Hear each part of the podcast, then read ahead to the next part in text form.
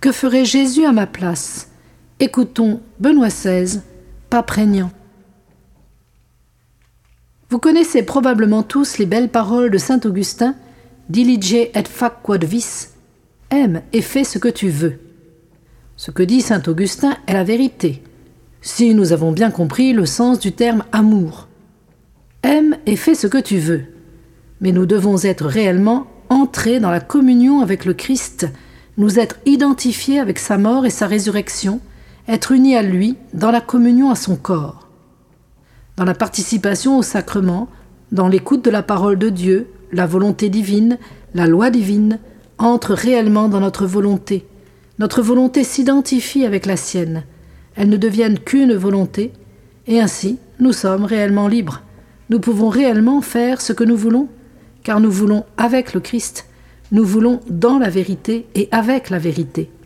Prions donc le Seigneur pour qu'il nous aide sur ce chemin commencé avec le baptême, un chemin d'identification avec le Christ qui se réalise toujours à nouveau dans l'Eucharistie. Dans la troisième prière eucharistique, nous disons Dans le Christ, nous devenons un seul corps et un seul esprit.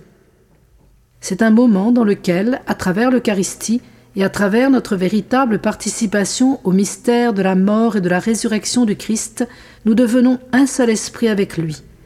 Nous sommes dans cette identité de la volonté, et ainsi nous arrivons réellement à la liberté.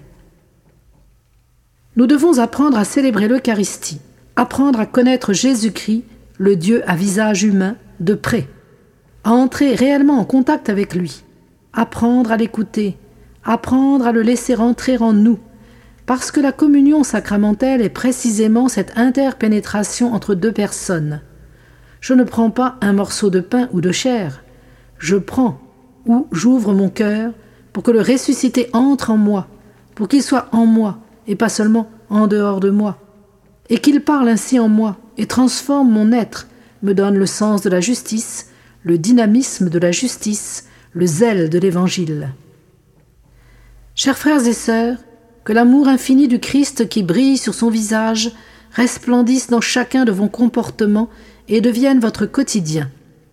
Invoquons l'intercession maternelle de Marie, afin que notre existence devienne un reflet de celle du Christ.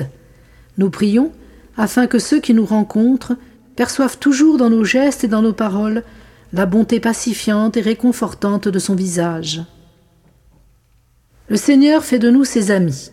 Il s'en remet à nous il nous confie son corps dans l'Eucharistie. Il nous confie son Église. Nous devons donc véritablement être ses amis, avoir avec lui les mêmes sentiments, vouloir ce que lui veut et ne pas vouloir ce qu'il ne veut pas. Jésus lui-même a dit Vous êtes mes amis si vous faites ce que je vous commande.